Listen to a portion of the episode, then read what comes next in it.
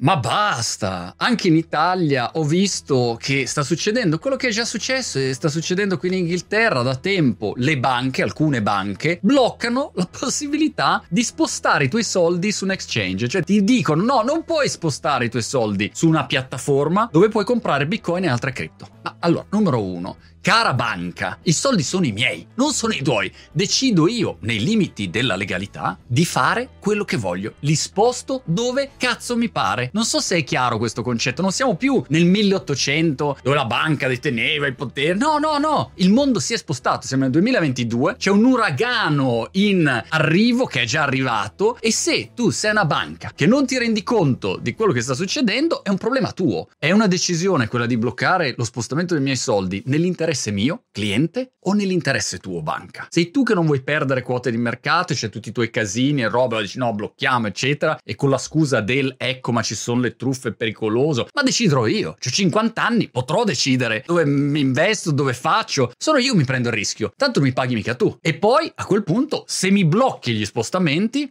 allora io ti faccio causa e mi paghi tu. Nel momento in cui un investimento che avrei potuto comprare non l'ho fatto per colpa tua, me li dai tu, banca adorata, quei soldi lì che mi dai il tasso meno negativo, tris negativo sul conto corrente. Non prendiamoci in giro, basta. È ormai imbarazzante. E la cosa che mi fa veramente incazzare è che siamo arrivati a un punto di non ritorno. Non siamo più a parlare di un'idea, il white paper, no, è una roba che c'è da 11 anni, 12 anni, 13 anni, quanto diavolo c'è. Bitcoin ha dimostrato quello che doveva dimostrare e sappiamo che è una scommessa asimmetrica senza precedenti. Può andare a zero? In teoria sì, tutto è possibile, è molto improbabile, però in teoria può andare a zero, oppure può andare a fare 50 per, 100 per tra 10 anni. E questo secondo me è il concetto. Voglio solo analizzare un aspetto chiaro di disinformazione dei media su questi argomenti, non ce la faccio più a vedere tutte ste cianfronate che vengono dette, ma un po' di buon senso, razionalità, qualcuno che si mette lì e entra nel merito, non si può parlare a caso. Peraltro confondendo Bitcoin con tutto il resto del mondo cripto. Ah,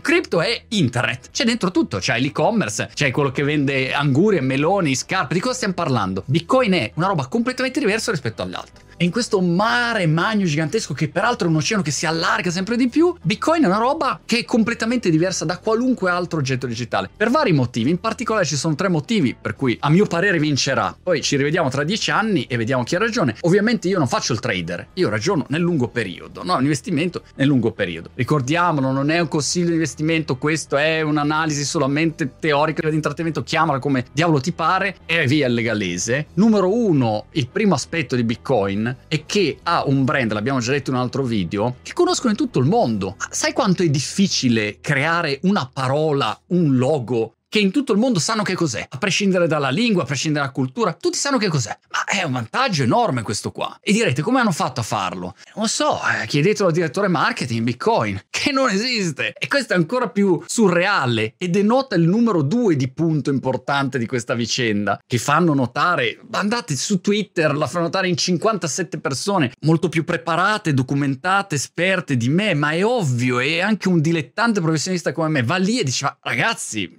perché continuiamo a raccontare una storia diversa? Nel caso di Bitcoin, tu hai la possibilità di avere un accesso democratico a una forma di investimento che potenzialmente ti dà un ritorno clamoroso, no? Quale investimento ti porta a guadagnare 50-100 volte tra 10 anni? Ma quale? Se compro un immobile qua a Brighton non è che vale 100 volte di più tra 10 anni. Potenzialmente, ma con un track record già di 10-12 anni di conferme dove Bitcoin doveva morire, è ancora qua. E allora, nel momento in cui tu vuoi fare i tuoi investimentini, e sei un piccolo, sei il Montemagnino di Brighton qua, ma porca di quella vale...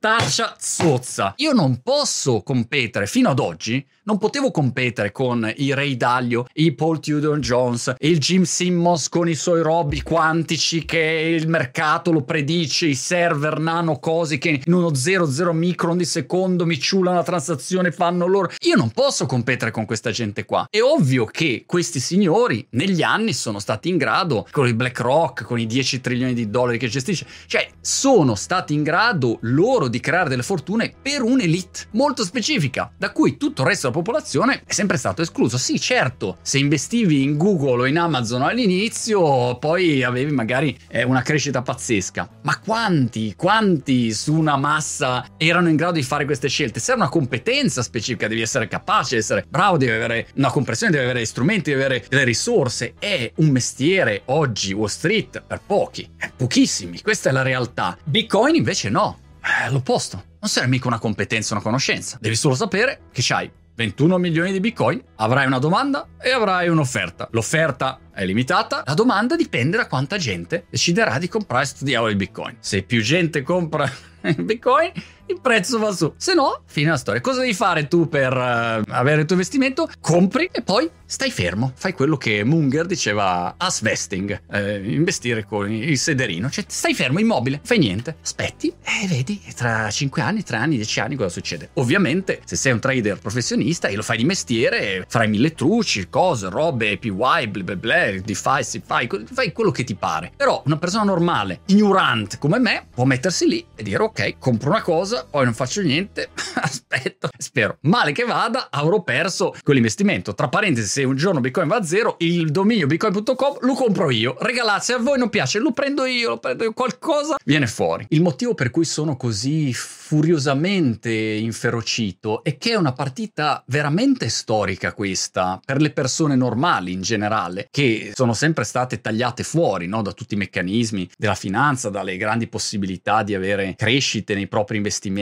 E quindi la logica è sempre stata ecco risparmia, tieni i soldi in banca che tanto non ti danno niente, più li tieni in banca e meno soldi avrai, con l'inflazione galoppante figurati, i tuoi soldi spariscono, no? Vengono erosi in continuazione. Invece oggi è una scommessa veramente epocale, è una partita che si gioca adesso. Poi voglio dire, io la sfera di cristallo non ce l'ho, mi piacerebbe dirvi che questo video è sponsorizzato a Bitcoin, ma come vi ho detto non c'è neanche il direttore marketing Bellini, non c'è neanche il budget in marketing, questi qua di Bitcoin fanno tenerezza. E però si è creata questa roba rivoluzionaria che potenzialmente tra 10 anni, quando ci guardiamo indietro, diremo oh guarda, Montemagno ha detto una cazzata clamorosa ed era stato un abbaglio totale, o quello è stato un momento storico di cambiamento. Però porca di quella palettaccia, questo è il momento storico, ed è il momento storico per parlarne bene di questi argomenti, per capirli. Io vorrei che tutti i media tradizionali che informano il grande pubblico parlassero in un modo sensato, con senso critico, facendo capire quali sono i rischi, quali sono i problemi, e coso, l'inquinamento, ma anche l'opportunità e poi l'impatto ambientale, e se invece si risolve, e se tra 2 anni invece il mining è assolutamente super eco-friendly, e a questo punto basta, di cosa parlerete? E la finanza tradizionale quanto sta consumando? Che impatto ha a livello di climate change? Bla bla bla, ble ble ble, ma parliamone in un modo